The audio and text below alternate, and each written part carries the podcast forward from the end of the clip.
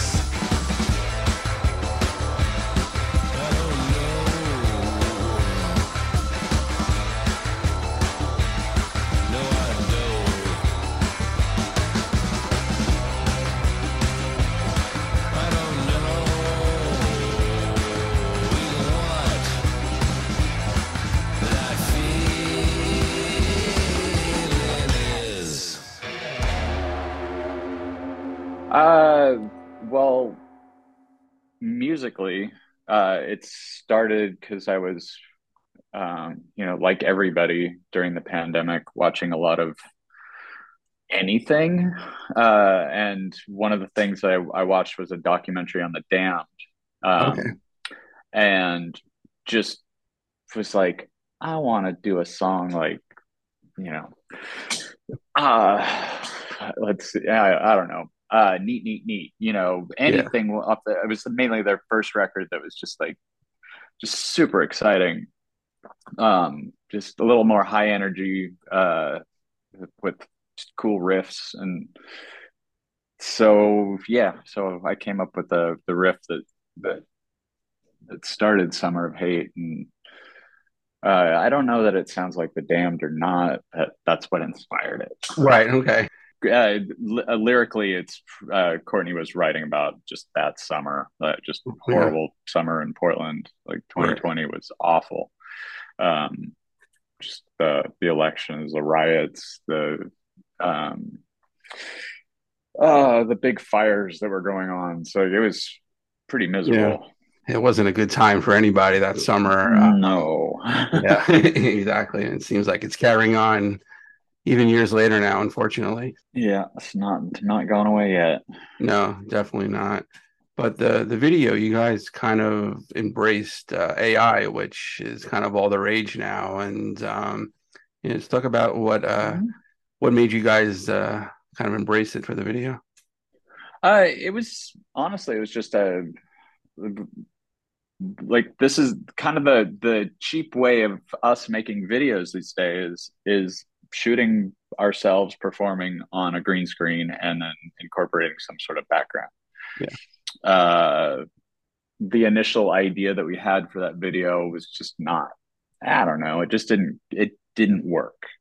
So uh, somebody suggested letting AI loose on what we had shot. And, uh, I don't really know how that works. I'm sure there were some keywords that were entered in and stuff, but uh, yeah, that's what happened. yeah, right. Did you guys in back in even in the heyday like making videos? Do you find it helpful? Oh yeah. yeah, yeah. Uh, I, it, yeah, love hate relationship, like most yeah. of the business side of the right. music. Um, it was fun until it was not fun, and then it was tedious. Right. Yeah. um, and they were like when we were on Capitol, they were maybe oh, they were more fun and more tedious because they right. were bigger budget. They took yeah. days, and you know, it was nuts. Yeah, but it's kind of glamorous. You get yeah. baby pampered a little bit. Right now, the yeah, the budget for the videos did that come out of your like uh like earnings and stuff like that, or no? I think if I remember right, the label paid half of that, and the other okay. half came out of record sales. So, yeah, right. Um, so we wasted a lot of money. I'm sure, yeah. well, maybe not wasted because yeah. I mean, some of those videos got a lot of attention. Now, back in the heyday, were you guys smart enough to realize that anything that the label was paying for was coming out of your pocket? Oh God, no. I mean, maybe smarter than some bands, but right. We were uh, Courtney and I were a bit older, um, I was like, what, 26 or 7 mm-hmm. could be 28, like that when when he got signed. Maybe I, I don't know, somewhere in there. Yeah. Um, so we weren't complete idiots. Um, but you know, it's like there's so much you just don't know. Yeah. And you know, we had management that had never managed bands before and and luckily they got us a very good lawyer and so at least we had that on our side. Yeah. And it was it was still like just just post grunge so the labels were like throwing lots of money at bands giving right. them artistic you know control and stuff like yeah. that so. Right. Yeah. So how is it now for, for you guys like being on like you know indie label and stuff like that? And obviously you guys are older you know a little bit wiser i would hope. Uh yeah. Uh i mean we've just the the way the business has gone it's like we all have to do more more of it yeah. ourselves um for less right uh, yeah uh i mean i do i do a, a, a lot of the recording and and um yeah courtney does a bunch of business stuff zia does a bunch of the money stuff and we all do merch and take right. care of like just all the all the little details yeah. um yeah. I would imagine you guys don't enjoy doing that. You probably just want to focus on the music, but it's kind of a necessary evil. Yeah, I mean, I'm just, the recording side's fun until it's not fun. Right. yeah. There's a lot of tedious stuff that, just, yeah, people just don't know. Right. Um, but whatever. It's yeah. allowed me to do my own records as well and help other help friends make records and right remixes and I, all sorts of stuff. So it's it's all worth it. Yeah, and you mentioned your own stuff. We can talk about that real quick. Uh, Peter International Airport, which you know you you guys you had the song on on the on one of the early albums as well. How did that form, and uh, what's the biggest difference between the two?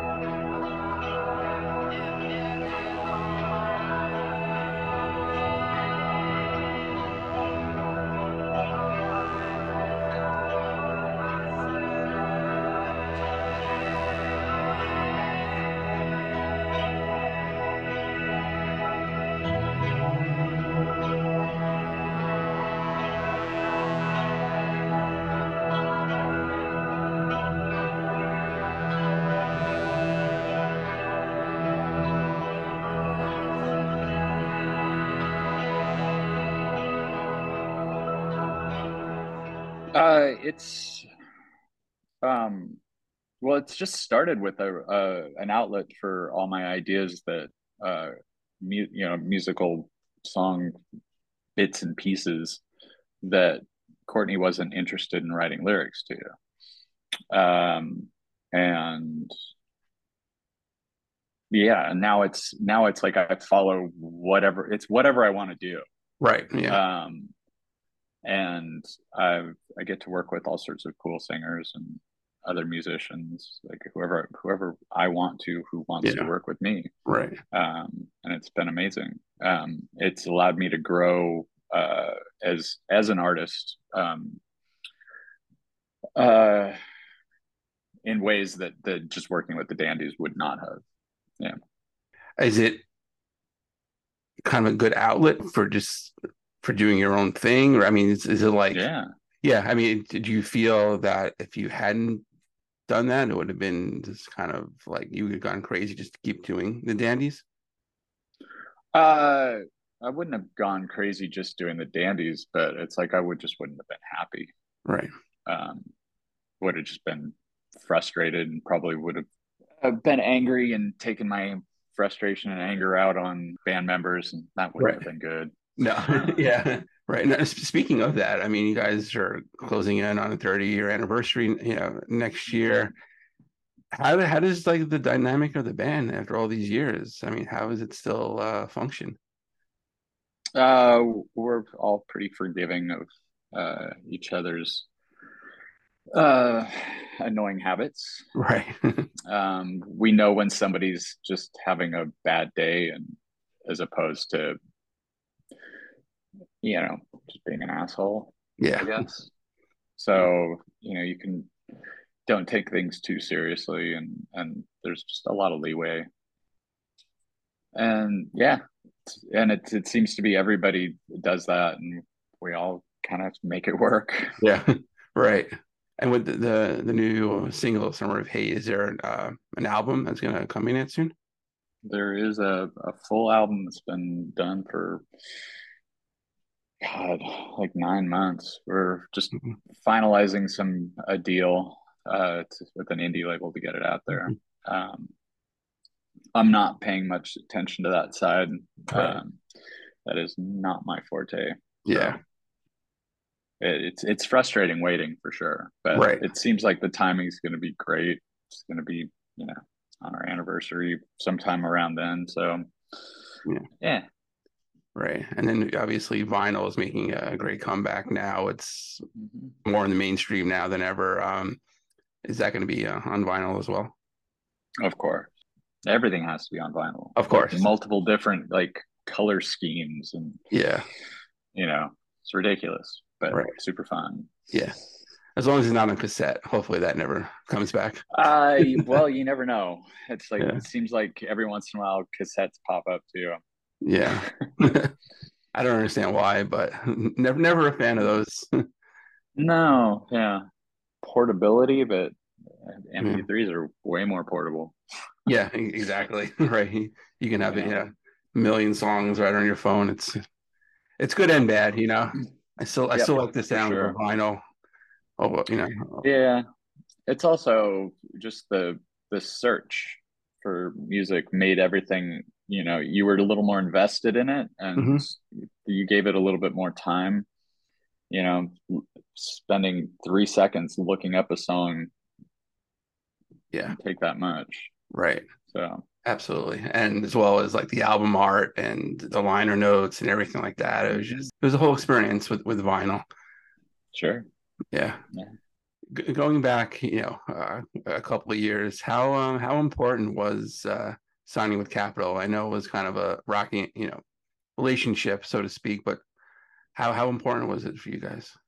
I think it was huge. Um, you know, we didn't really I mean understand what they did for us until we tried to do a record on our own. Um, and then we just realized that the big machine isn't behind us and yeah. nobody even heard like so many people didn't even know we put a record out. So at a bare minimum, they were they were good at that. Um, it's I don't know. it would it would have it would not have been smooth a smooth relationship with any label um and I don't know. They they did they did pretty good with us. Because I mean, I know there are you know obviously a couple albums that were different. You guys you know released um, Dandy Warhols Are Sound after the whole Welcome to the Monkey House, and I, I like both versions. I mean, I don't know if mm-hmm. uh, sure. if fans like pick one or the other. I mean, they both they both you know sound different. They both sound great. Um, and I kind of know you prefer the sound version compared to the monkey house. I I don't know that I don't know that I prefer either one. Um, I, to me, it's like they're once they're done, they're for they're everybody for everybody else. else. Yeah. They're not for me anymore. The the experience of making the record was was what I get. Okay. Um, and then playing the songs live. Yeah. Um, but yeah, I don't. I, I wouldn't say I prefer one over the other, but I'm. I do think Capitol was right in getting somebody else to, you know, to to remix, yeah. or yeah, not remix to do an alternate mix, I guess, okay. Um, because some of those I don't think uh, we used to be friends would have been had the same impact, yeah, as you know the Monkey House sound one does. So now you, you mentioned that song, and obviously everyone probably knows it from you know Veronica Mars and gave you guys another outlet. Was there anything that you didn't say no to to getting a song out there?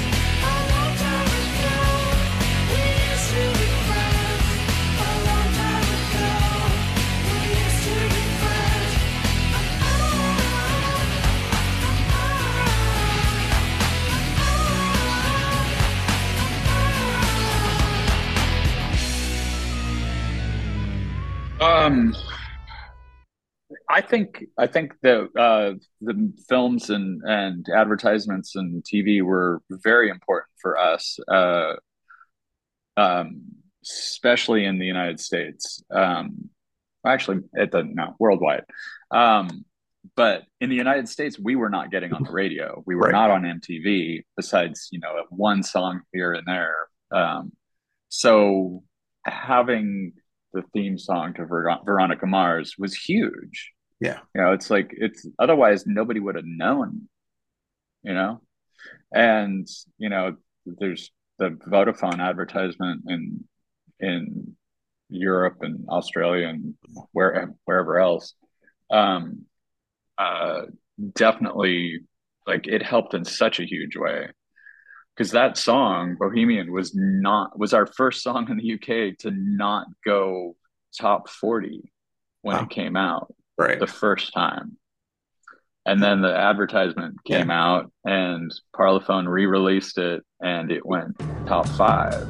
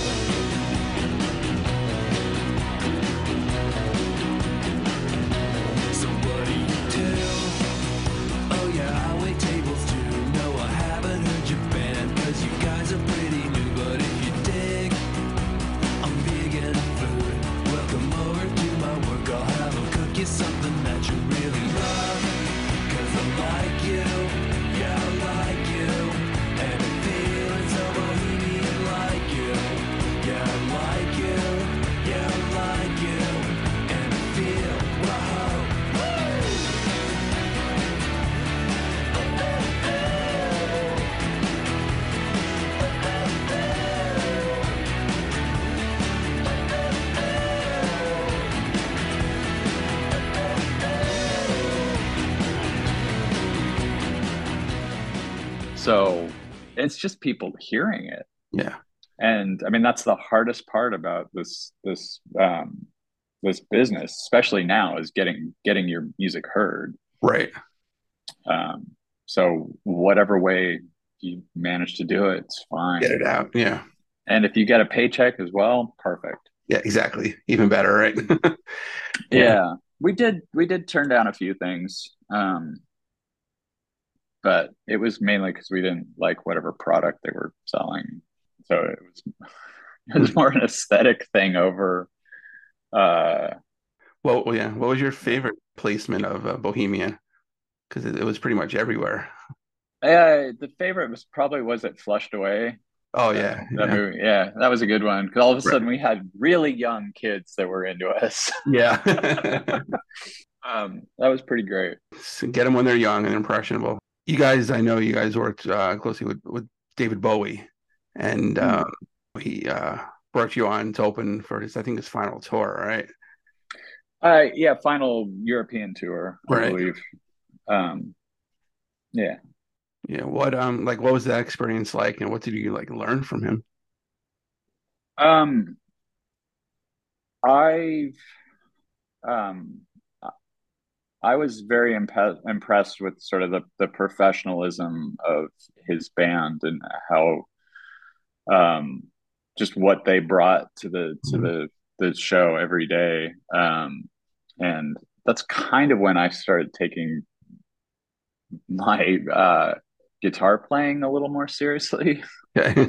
um, I was very loose about things before that, and then I right. I really like decided I needed to to be a little bit more dedicated and so i that that was a, a major effect on on me. Just I you know I watched I took the opportunity to watch every sound check of his and every every show. So um, I got to see quite a lot over that two month period. Mm-hmm. Um, and yeah, those guys def- their their dedication definitely like rubbed off on me. Because I know, like obviously, all his music, every album is completely different, and um, it seems like you guys followed suit as well. All your albums have a different sound. Yeah, for that, I don't, I don't know that that was generally, uh, like I don't know if we thought about that. Right. Uh, it was just something that we did. Um, yeah. and we all grew up listening to Bowie, so it's probably it, like organically. We can, we can, credit credit it back to him for sure. Yeah. But it, I, I don't think it was an, an intentional thing. It was just that's we just kept like going. Well, we're not going to make the same record again. We're going to keep trying things. Yeah. whatever whatever was interesting to us. Yeah. It seems like if people weren't influenced by the Beatles, it was Bowie it was like one of yeah. the you know everyone had you know mm-hmm. their band slash you know artists and it seemed like it was one of those two so they were like the greatest yeah. job creators in the arts hmm.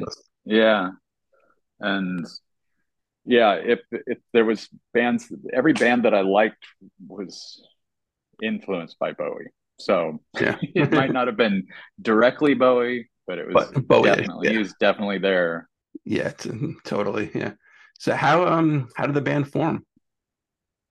Um, it started with me uh, getting Courtney to just teach me some of the songs that he was writing. Um, he had, he was always the drummer in bands, um, but he was he was writing songs, and um, he had a few just sort of kicking around, and yeah, I got him to teach me them, and then like I don't know, a week later, he got kicked out of the band he was in at that point. right. Off we went. Just uh, found found people that that were compatible. Um, uh, and it was very much we're doing something that uh, you know we were trying to be uh, I don't know more fun and and more more psychedelic than what was going on at the at that mm-hmm. time in Portland. You know, it's the just post grunge kind of thing. So, were you like a fan of grunge at that point, or no? Uh, you know, some like Nirvana was great. It's mm-hmm. like some of it was great, but but overall, like no, uh-uh. It was it was a bit too, I don't know. Uh, it wasn't sexy enough. Right. Um, wasn't uh, it wasn't the kind of it wasn't beautiful enough, you know. Um, all the all the music that I grew up listening to always had a had a kind of dark beauty to it. So, yeah. Like, what kind of scene, like music scene, was Portland?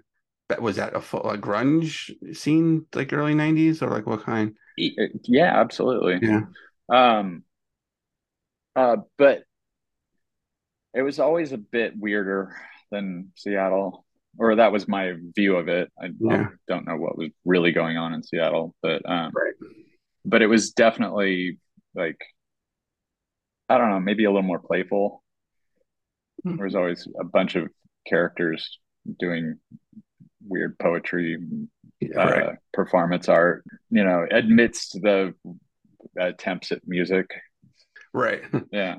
Yeah. I mean, that's the the club that we played at was called X Ray. The first club we played at was called the X Ray Cafe, and um, it was like it was just a crazy group of people, like just coming together, you know, and doing whatever they wanted, right?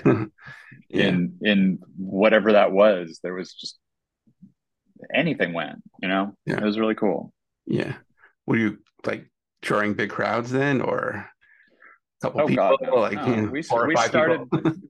yeah, we started small. Yeah. Um, one of the things that that somehow kind of uh, kicked it off for us was there was this um, this lounge, like proper kind of lounge that opened called the uh, the twelve oh one. Um, and some friends of ours got asked to play it, play at it, and we they asked us to open for them, and we're like, okay, a lounge, so we're gonna play everything really slowed down and trippy, right? Um, so we did that, and then at the their last song, we just kind of we like kicked it up a notch and and had this. I think we played uh, that song "Rave Up," um, just just a two chord extended jam, and it turned into a dance party. And right. Then from like that point on, I think we uh, we started getting a different crowd, um, and it started kicking off. And I, I, I think we got signed to a, our indie deal like not long after that. And yeah, mm. it all happened pretty right. pretty quick and yeah. pretty naturally. Right has the songwriting process process for you guys changed over the years or is it pretty much the same um i i mean for me it's like it's i don't know that it's changed i'm just maybe getting better at it and i'm more interested in um slightly more complex chord structures mm-hmm. arrangements um but it's probably generally the the same. I don't know. Okay. it's, right. it's hard to say.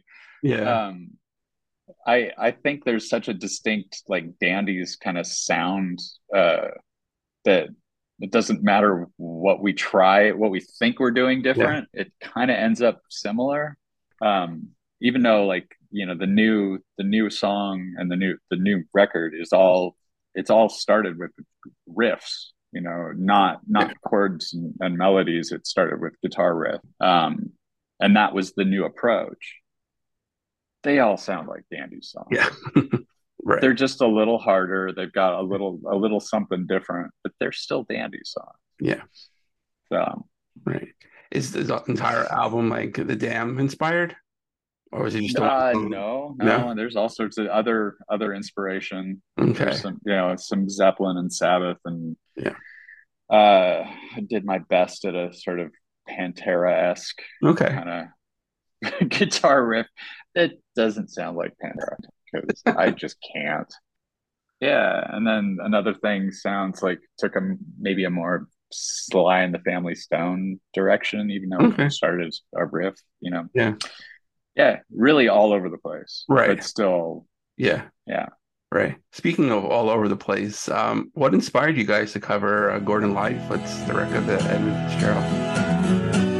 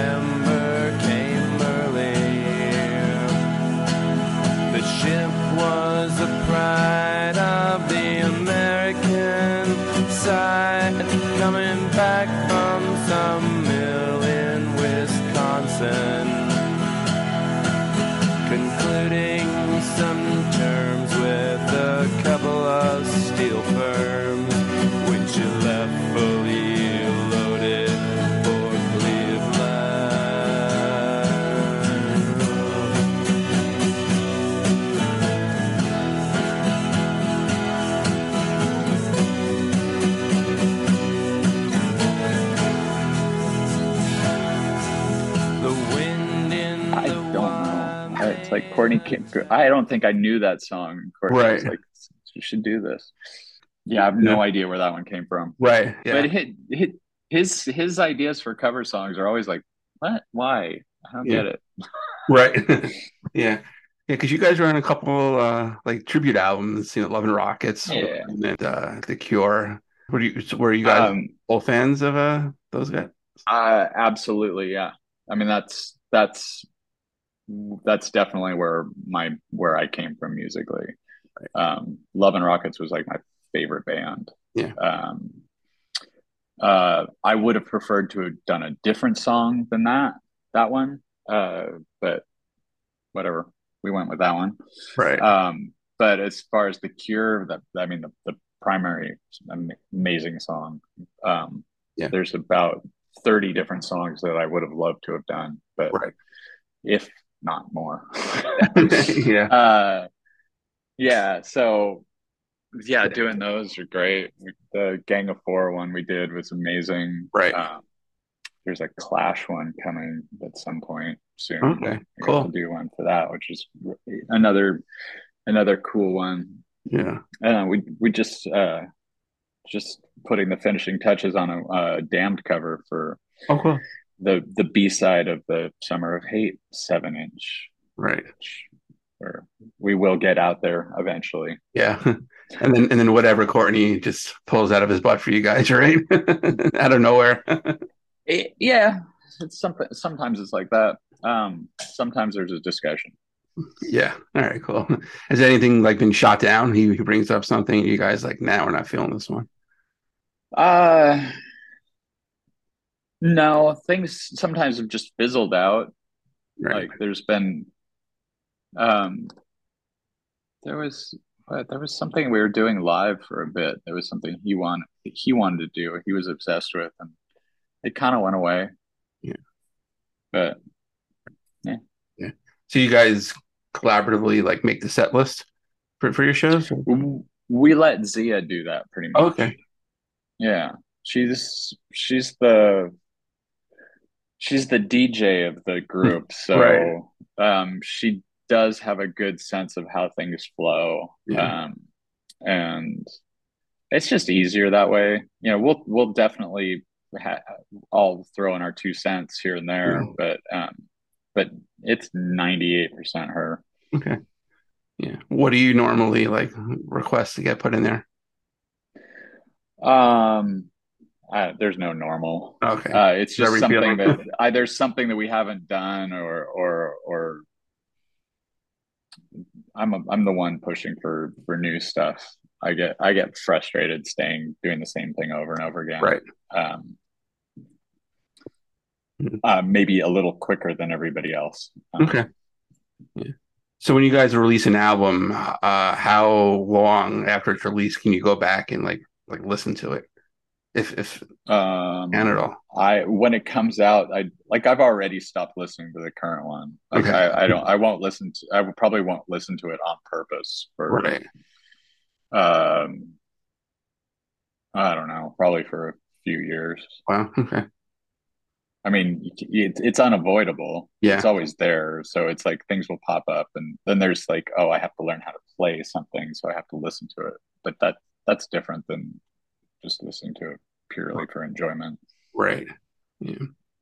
I know like Bowie came to like Portland, right? And hung out with you guys a few times.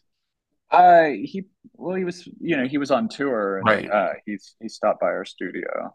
Um and yeah, and and his whole I think he didn't come to that dinner, but but his band did. I know you guys weren't play a lot on the radio, but do you remember where you were the first time you did hear you guys on the radio? Uh, no, I don't. but yeah. it was probably it was probably Portland, probably just driving around. Yeah. Maybe I don't know. They didn't. No, probably not. They, they didn't play us really. It took years before they played us. Right. Um, I know like the first stations were like in Missouri and Minneapolis. I think that that were the some of the first. Yeah, yeah. It's funny which markets you know pick up certain songs. But uh, everyone check out the Summer Hate, fantastic single. We'll look forward to the album and then celebrate. Thank you. The 30th anniversary next year. And Peter, thank you so much. Yeah, absolutely. Thank you.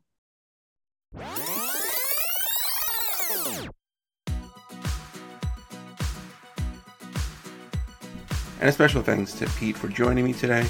Can't wait for that new album to come out. If you want to follow him on Twitter, he's at PeteDX11. The band's at the Dandy Warhols, dandywarhols.com. If you have a guest suggestion, you can hit me up on Twitter at the first all 19 or like the page Reliving My Youth on Facebook. You can go to iTunes, check out all the past episodes we've had, over 300 of them. And if you find one you like, please rate and review the show. You don't have iTunes? Not a problem. Show's on SoundCloud, Spotify, Podbean, Amazon Music, basically wherever you can find a podcast. A new episode comes out soon. Happy holidays, everybody.